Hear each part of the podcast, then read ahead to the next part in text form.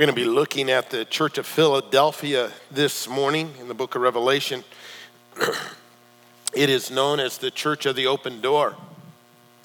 And we really believe that uh, the Dungan is an open door that God has given Waterstone an opportunity to further His gospel across the world. So we're very committed to what Rick and Sue and the team over there is doing, and uh, really do want to encourage you to pray for them. Eh, we're kind of partners with them in what's going on over there. This morning we're going to look at uh, Revelation chapter 3. So if you have a Bible, you take it with me. We're going to look at verses 7 through 13.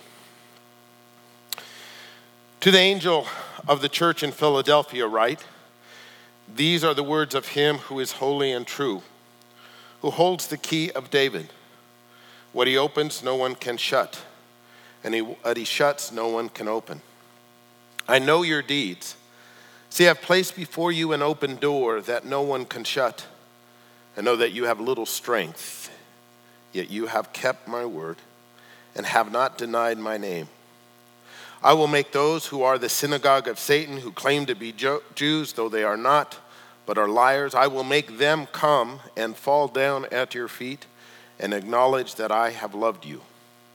Since you have kept my command to endure patiently, I will also keep you from the hour of trial that is going to come on the whole world to test the inhabitants of the earth.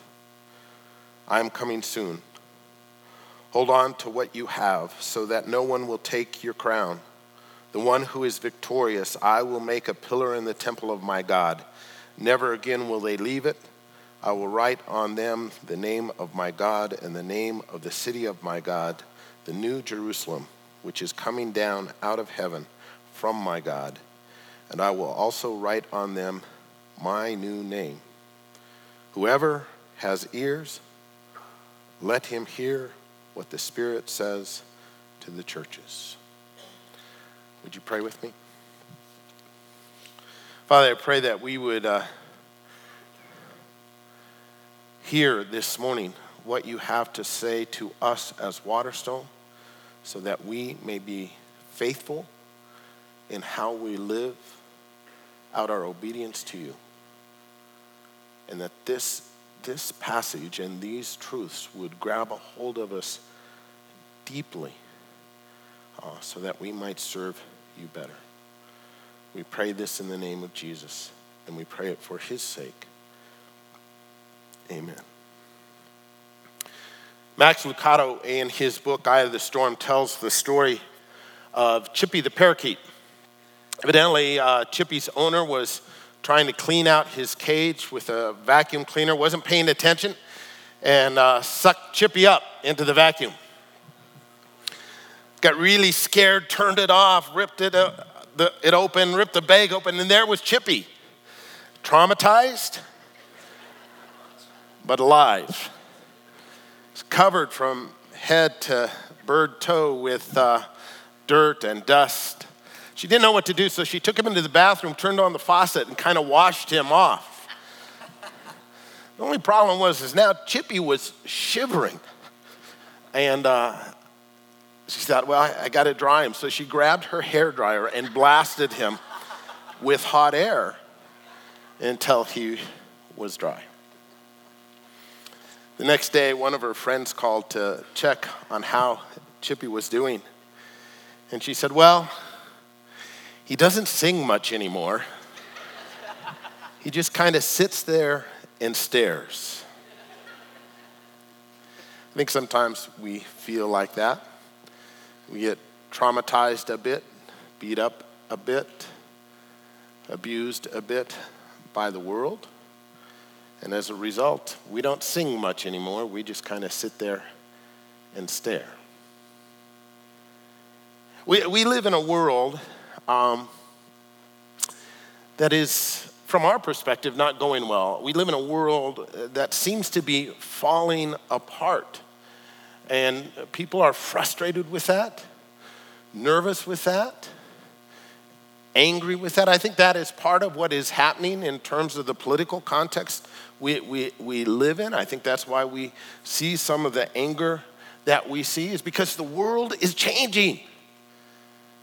and lots of people don't like that. I, I sat down and jotted down some of the things in terms of how the world's changing. The world is becoming a more broken place. It's becoming more secular. Christians no longer are the cultural majority. The culture is moving farther and farther away from a worldview rooted in Christian assumptions. The profane is more and more acceptable. Marriage is up for grabs. Sexuality is up for grabs. Gender is up for grabs. Religion is up for grabs. Family is being redefined. Radical autonomy and individualism rules the day. Relativism is king. Tolerance is the highest value. The notion of God is being excluded and rejected from the public square. Even the church is infected with an anti intellectual bent, an over sentimental approach, a rampant narcissism, a kind of selfishness whose primary concern is what isn't it for me. So I think there are lots of believers who feel a lot like Chippy. They don't know what to do. So, how do we respond when we live in a world that's falling apart? Do we become like the Essenes? You remember the Essenes was that, that kind of cultish group in Jesus' day that were so frustrated with what was going on in the Roman culture that they just thought they had to escape.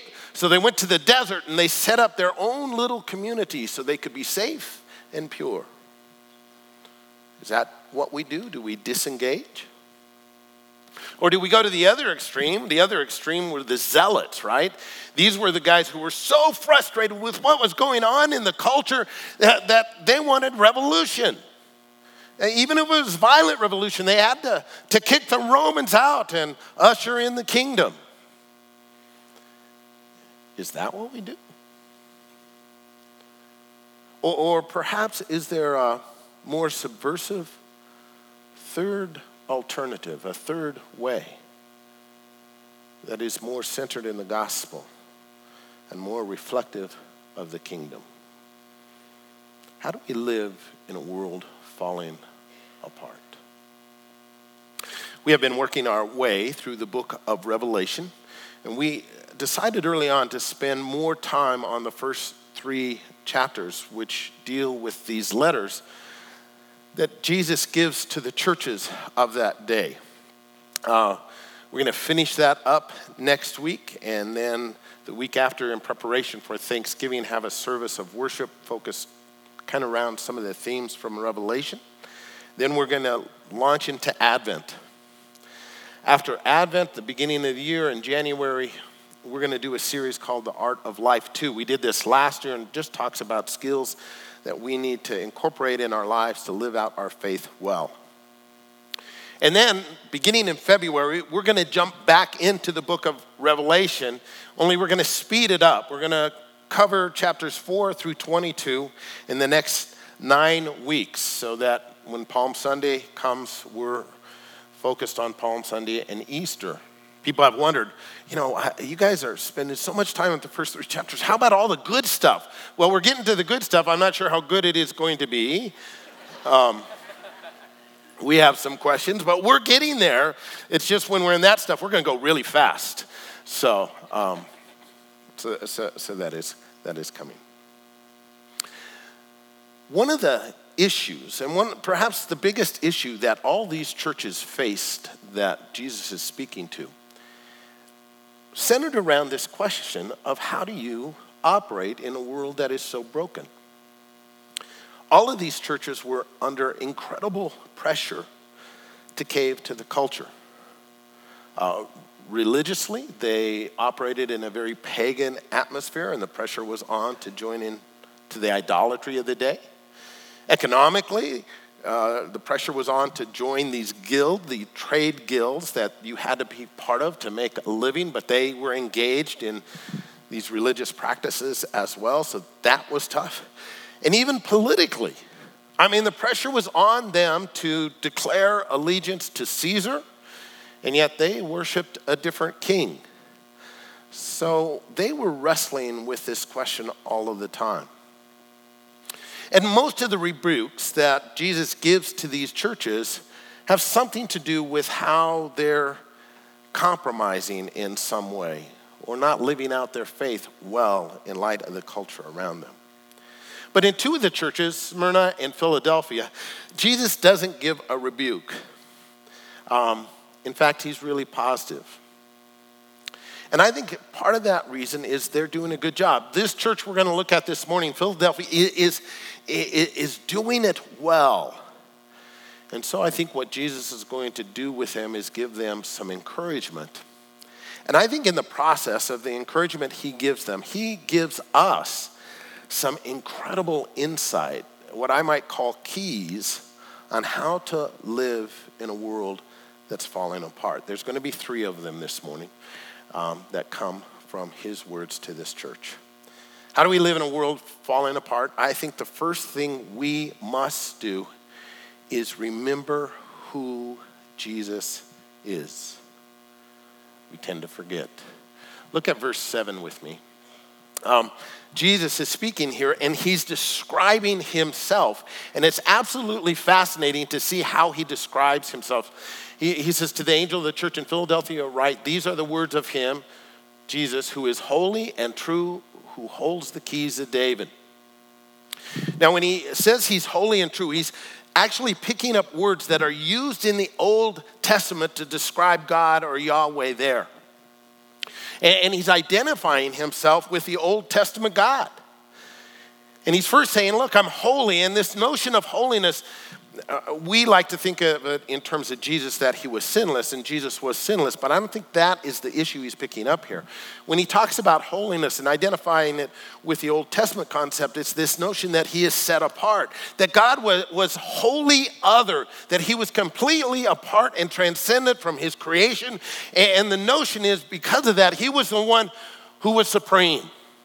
And, and, Jesus is saying, I'm the Holy One. I, I, I'm the totally other. I'm the Supreme One. And not only that, I am true. Now, that could mean that he's genuine, uh, he's the real deal.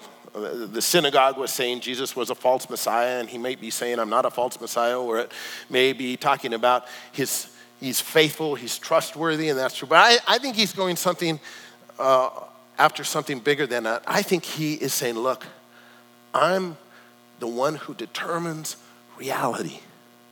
You want to know what truth is? I'm truth. I'm it. I'm totally other, the one who is supreme, and I am the one who dictates the very nature of reality itself. It's quite a claim. And then he says, I'm the one who holds the key of David. What he opens, no one can shut and what he shuts, no one can open. And again, this goes back to the Old Testament, to Isaiah chapter 22. There was a king in Israel named Hezekiah who had a servant named Eliakim. And in Isaiah 22, we are told that Eliakim is given the keys to the palace of David.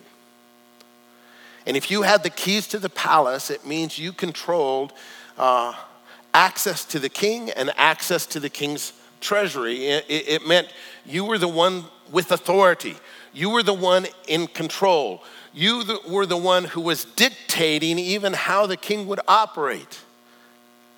That's what the keys are. Um, when my kids were little, we had five kids, and we had this big van that we would drive around every place.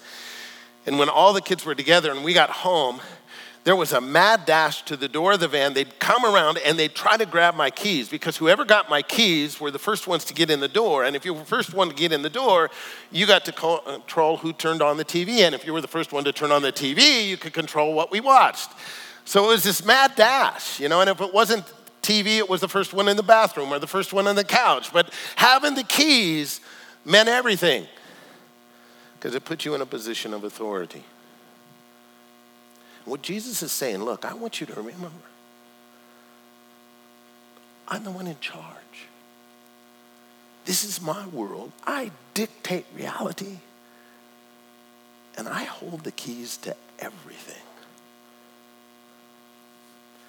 It, it, it's like life is this novel, and Jesus is the author of the novel. He dictates the setting, he dictates the action, he dictates the characters, he, he dictates the conversation, he dictates the plot. He, he controls it all because it's his story, it's his book. And nothing catches him by surprise because he's the holy, true one with the keys. Folks, it doesn't matter what happens in the culture or how broken the world is or how dark things become, Jesus still is in charge. And I think we need to remember that. Do you know, he already knows who's going to win the election. It is not going to catch him by surprise. Not one bit. We may be all nervous and uptight and concerned and worried. He's not. He's already got this all figured out. It's not like he's stepping off the throne. we get nervous. I was uh, in a Bible study with Mark Young, who is the president of Denver Seminary. And he made this statement. He, was looking at 1 Peter chapter 2, verses 11 through 17, that talks about our relationship with government. And, and he made this statement uh, that I found fascinating. He said, The most important thing about this election is not who you vote for on November 8th, it's how you respond to who wins on November 9th. And I thought about that and I realized he's absolutely right. And then he began to talk more about 1 Peter chapter 2, and he said, You know, there it tells us that we're foreigners and aliens. Our citizenship really isn't in this world, our citizenship is in heaven. We're just passing through, okay? And as we pass through, we have an obligation on how we respond to those in charge. And if you go there, it tells you that uh, we are to submit to the king, we are to respect the king. We are to honor the king. You see, and the question then becomes on November 9th, whoever wins, are we going to honor the king? Will we honor them with what we say? Will we honor them with what we post on Facebook? Will we honor them with the jokes we tell? And the humor we use? Will we honor them in private and in public? And to be quite honest with you, the evangelical movement has not done a good job of honoring the king. Not at all. Not at all. And the reason You say, Nick, how, how can we submit to somebody that we disagree with? Uh, do you have any idea what the Caesars were like? Any, any idea? I mean, if he was telling them to submit to, respect, and honor Caesar, uh, Hillary or Trump won't be a problem. really. You see, and the reason we can honor the king is because we know that the one who's truly in charge, who dictates reality, who is supreme above all, who has the keys to the universe, is Jesus Christ. And that puts it all in perspective. So, the first thing we need to do in a world falling apart is remember who Jesus is. The second thing we need to do is to walk through his open doors. Look with me at verse 8. He says, I know your deeds. See, I have placed before you an open door that no one can shut. I know what you have, little strength, that you have kept my word and have not denied my name. Now, the question when you come to this is what, what does he really mean by open door? And I think uh, the phrase an open door meant to them the same thing it means to us. It's just an opportunity, it's a door that you can th- go through. And it's fascinating to look at how it's used in Scripture. Sometimes he's speaking specifically about an evangelistic opportunity. In 1 Corinthians, 2 Corinthians, in the book of Acts, Paul talks about God opening doors to, that he can take the gospel to other places and other cities and other countries. And, uh, you know, is he going to go through that open door? And that understanding fits well with the city of Philadelphia. Philadelphia was established by one of the kings of Pergamum as a missionary city for the Greek culture. Uh, um, they, they established this city so that it could infiltrate Lydia and Phrygia, the two countries in the region where the city was located, so it can infiltrate that region with the Greek language and the Greek culture and the Greek way of thinking and the Greek religion. It was this, it was a gateway city. And I think perhaps Jesus is picking up on some of that. Hey, I, church in Philadelphia, you, you got an open door to make an impact and a difference for the gospel. But I, I don't think he's limited to simply evangelistic opportunities. I, I think when he's talking about keys, keys are typically associated with the kingdom. And I think he's saying, look, I'm going to open opportunities for you to further my kingdom. Sometimes it's advancing the gospel, sometimes it's standing up for justice, sometimes it, it's just infiltrating the culture with my agenda. The up there coming down here. He's opening doors in the midst of this culture and this world that's crumbling. Now, the question you want to ask is why? Why is he opening doors for this church to make a difference in the world? Let me tell you why he's not doing it. He's not doing it because they're particularly influential. He's not doing it because they're large. He's not doing it because they have political power. He's not doing it because they're rich. He's not doing it because this church is made up of the best and the brightest. He's not doing it because they're, they're educated. He's not doing it because they're part of the in crowd. He's not doing it because their network worked well in the city. He's not doing it because they're the influential ones. None of that is true. This is a church of servants and slaves. We, we think that's the key, you know, human power and ingenuity and influence and networks and education and leader and all that stuff is the key. Not the key. In fact, he, he, he tells them, if we could go back to the verse for a minute, he tells them why. He says, Look, I know that you have little strength. The word for strength is the word dunamis. It's the word we get our word dynamite from. He says, I look at your church and man, there's not many fireworks going on. You're not really that, that impressive from a world perspective, yet you have kept my word and have not denied my name. Here's why you've been faithful. Man, and if you're faithful, I can do amazing things through you amazing things through you.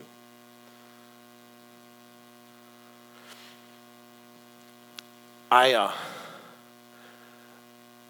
like this passage because I think it confronts us with two of the things we're tempted to do in response to the world being broken. Right? The, uh, the first temptation when the world is so broken is the temptation to disengage, right? to, to say it's becoming so bad out there, I need to pull back and protect mine and my own and my family and my tribe. Because that, that, that it's becoming a dangerous place. I mean, I might get hurt or at least get tainted. So, so we'll just step back and create our own little world and operate. And the church, in that kind of mindset, becomes a fortress. And Jesus said, No, you, you can't.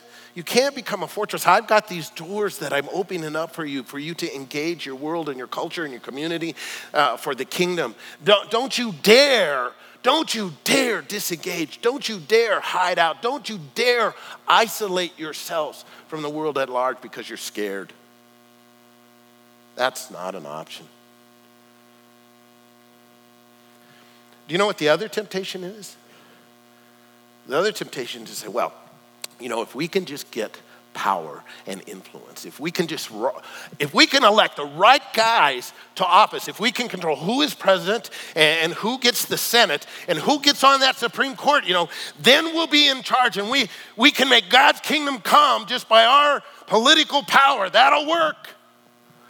Let me tell you, folks, it doesn't work. The kingdom never comes by political might. That's the lie the disciples believed. Well, Jesus, you're going you're to set up the, you're going to throw out the Romans, right? You're going to set up the, the, the, the, the kingdom now and we're going to be in charge. And Jesus says, no, I'm going to the cross and dying. Wait, wait, wait. How, how does that work? You what?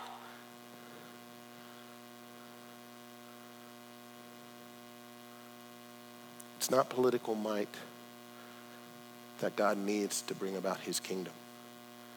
It's faithful people who live out their lives in all the little and subversive ways, in a cruciform form of life, in a crucified form of life, in a life that's given up to service and love and compassion.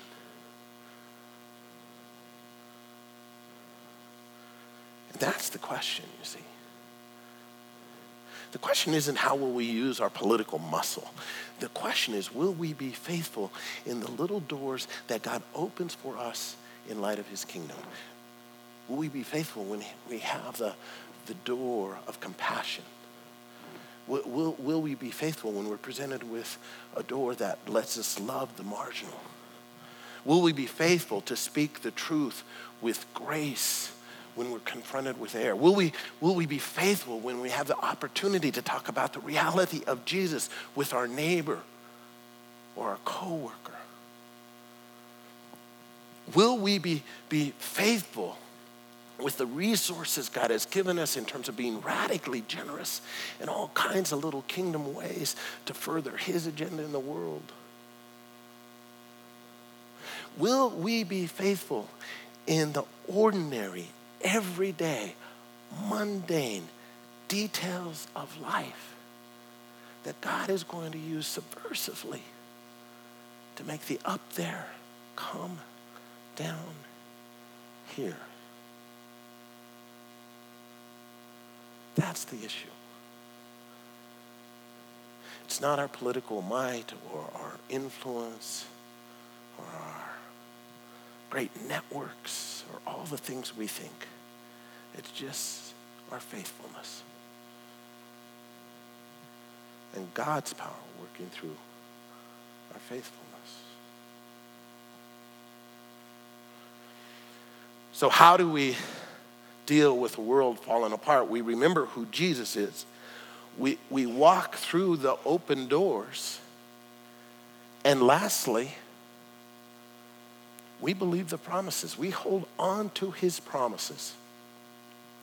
Now, in this letter to this church in Philadelphia, he, he gives uh, a number of promises, three of them a promise of vindication, uh, a promise of protection, and a, a, promise of security. So let's look at them. First, vindication, uh, verse 9. Says, I will make those who are the synagogue of Satan, who claim to be Jews, though they are not, but are liars, I will make them come and fall down at your feet in the knowledge that I have loved you.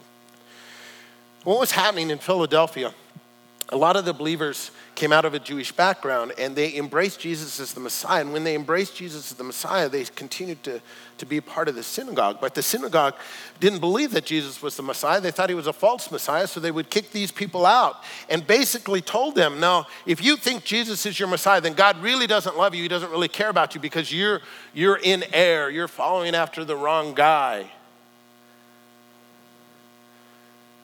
And he's making this promise you know, the day's going to come when they're going to have to admit that Jesus was the Messiah, that, that, that, that you were right.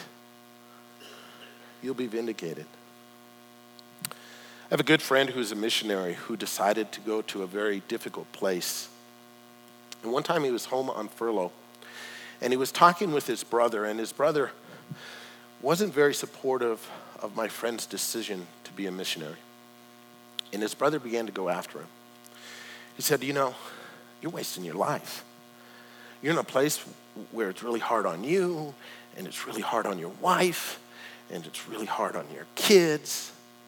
And no, nobody even notices you're, you're there, and you're not making any difference, and, and you're certainly not getting paid anything.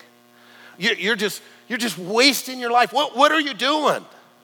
And my friend was telling me this. I mean, he was just hurt.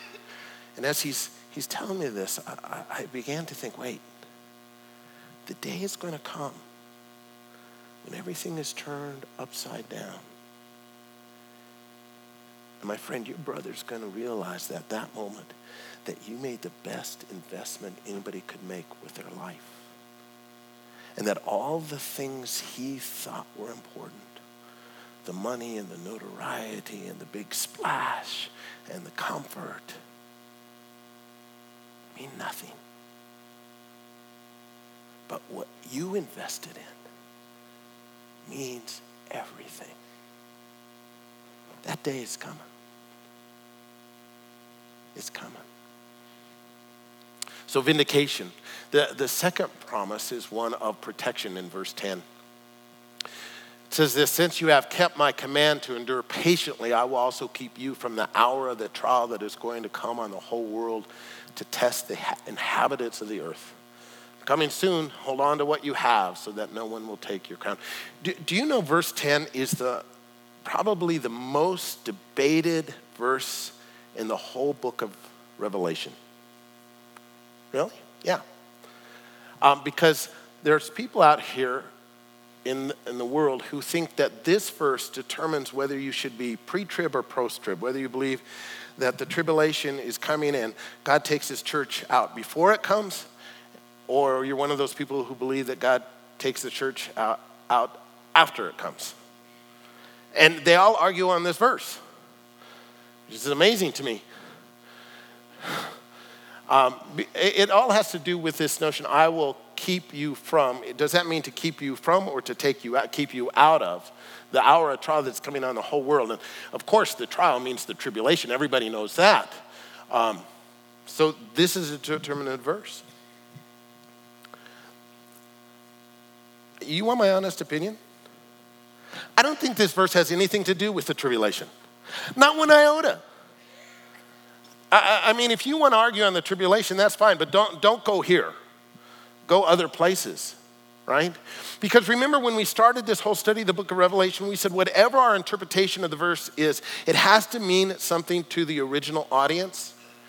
If this verse is about the tribulation that's going to happen before the second coming of Christ, uh, uh, 2,000 years from the moment it was written, at least 2,016 years, um, was that really helpful to the church in Philadelphia? I mean, he's saying, hey guys, I want you to be comforted. I want you to know when the great tribulation comes and when I'm coming back 2000 and at least 16 years from now, I'm going to take the church out of that before the trial comes. I know you'll be dead for a long time, but I want you to find great comfort in that. I'm sorry. We fight about the stupidest things. We do. Look, his point in this verse is I want you to understand I've got your back. And, when things go badly, when you're in the midst of a trial, I mean, even if it's trial the whole world, I'm going to be there with you. Some of you may escape it because you're going to die. If you don't, I'm going to be there right with you through it. I've got your back. Because remember, I'm the one who wrote the novel. Remember, I'm the holy, true one who has the keys. Trust me. I'll take care of you. You'll be okay. My purpose will be achieved in you and through you. I'm coming soon, so hold on. So, vindication, protection, and the last one is security. And you see that in verse 12. At first reading, this doesn't make much sense to us, but when you understand the background, it, it begins to. The one who is victorious, I will make a pillar in the temple of my God. Never again will they leave it. I will write on them the name of my God and the name of the city of my God, the New Jerusalem, which is coming down out of heaven from my God, and I will also write on them my new name. Philadelphia was a city that was built in a volcanic zone. Um, if you were there, you knew the soil was incredibly rich because of the ashes from the volcanic activity, which made it great for agriculture, but also made it a dangerous place to live. In AD 17, Philadelphia uh, was destroyed by a volcanic eruption. And it was so bad that there continued to be all kinds of aftershocks after the eruption. And uh, they wanted to rebuild the city, but were having trouble. So the Rome uh, forgave their taxes for five years so that they could rebuild. But because of the aftershocks uh, um, that would rumble through the city, people moved out of the city because it wasn't safe. If you were in the city, you never knew what was going to happen. If an aftershock came, the buildings were still falling down, you could be crushed by a stone. So he says, you know, never again will they leave, the, leave it. Uh, they had set up the city outside of the city so that they could survive. So you, you won't have to do that. There's nothing that's going to shake the world. The time's going to come. And then this notion of pillar if you were a priest in a temple and had been faithful, when you died, oftentimes they would put up a pillar in that temple to honor you. And on that pillar, they would put your name and the name of your father as kind of a, this legacy. And, and, that's what Jesus is talking about here. He says, I'm going to erect this pillar. You're never going to have to go out of the city. And on that pillar is going to be the name of the new city and my name. It's like he's saying, I'm going to brand you as mine. That's your identity. You're mine. So we have this ultimate security. I think all three of these promises relate to, to, to the great truth that the book of Revelation teaches us. Do do you know what the bottom line is for the book of Revelation? What, what, what its main point is it's two words, right? God wins. That's the point. And, and Jesus is saying here, you know, if you're on my side, I'm winning. You'll be vindicated. You'll be protected. You'll be secure. Because I win. I'm coming back. And when I come back, I will make all things right. So trust me. Even if the world around you is falling apart, trust me. October 1991, there was the remnants of uh, cold fronts moving across the eastern shoreboard and the remains of a hurricane coming up from the south. And those two things uh, collided to form what we know of as the perfect storm. The Andrea Gail, a boat in the north, was struggling using all its might and technology and ingenuity and everything it had trying to survive. In the south, there was a little girl practicing her back float. John and Mary, Mary's the little girl who was six years old, and her dad, John, had decided to go sailing. They were from Philadelphia and they were going sailing off the Jersey shore. John had not checked the weather forecast before they left.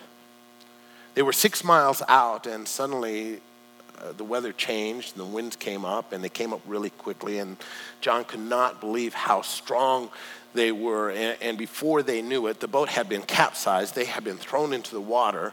The wind was pushing the boat away. The life jackets were still attached to the boat. They couldn't reach them. And now they're stuck six miles from the shore with no life jackets in the middle of this coming storm. John does not know what to do. And he decides the only option he has is to swim for shore but he knows that he can't swim to shore holding on to his daughter. So he looks at his daughter and he tells her, she's six years old, he says, Mary, I want you to float on your back for as long as you can. Remember, Mary, we, we practice this in the pool at home. You know how to float on your back. I want you to float on your back for as long as you can. Because I'm going to swim to shore. And then I'm going to come back for you. So John swam for shore. And Mary floated on her back. Three hours later, the Coast Guard picked up John, exhausted but alive. He told him his daughter was six miles out, so they began a search.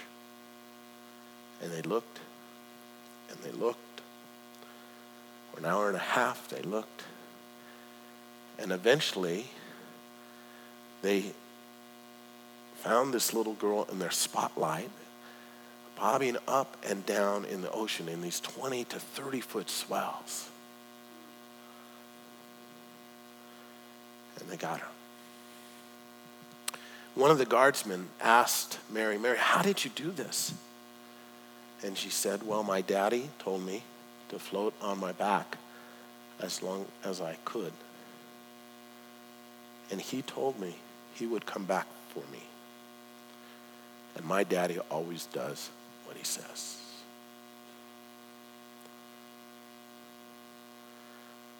The Andrea Gail fought with all its might and human effort and technology and expertise and sank.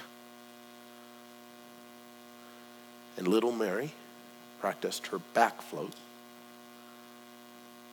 and beat the storm of the century. So Jesus is telling this, this church in Philadelphia, little church,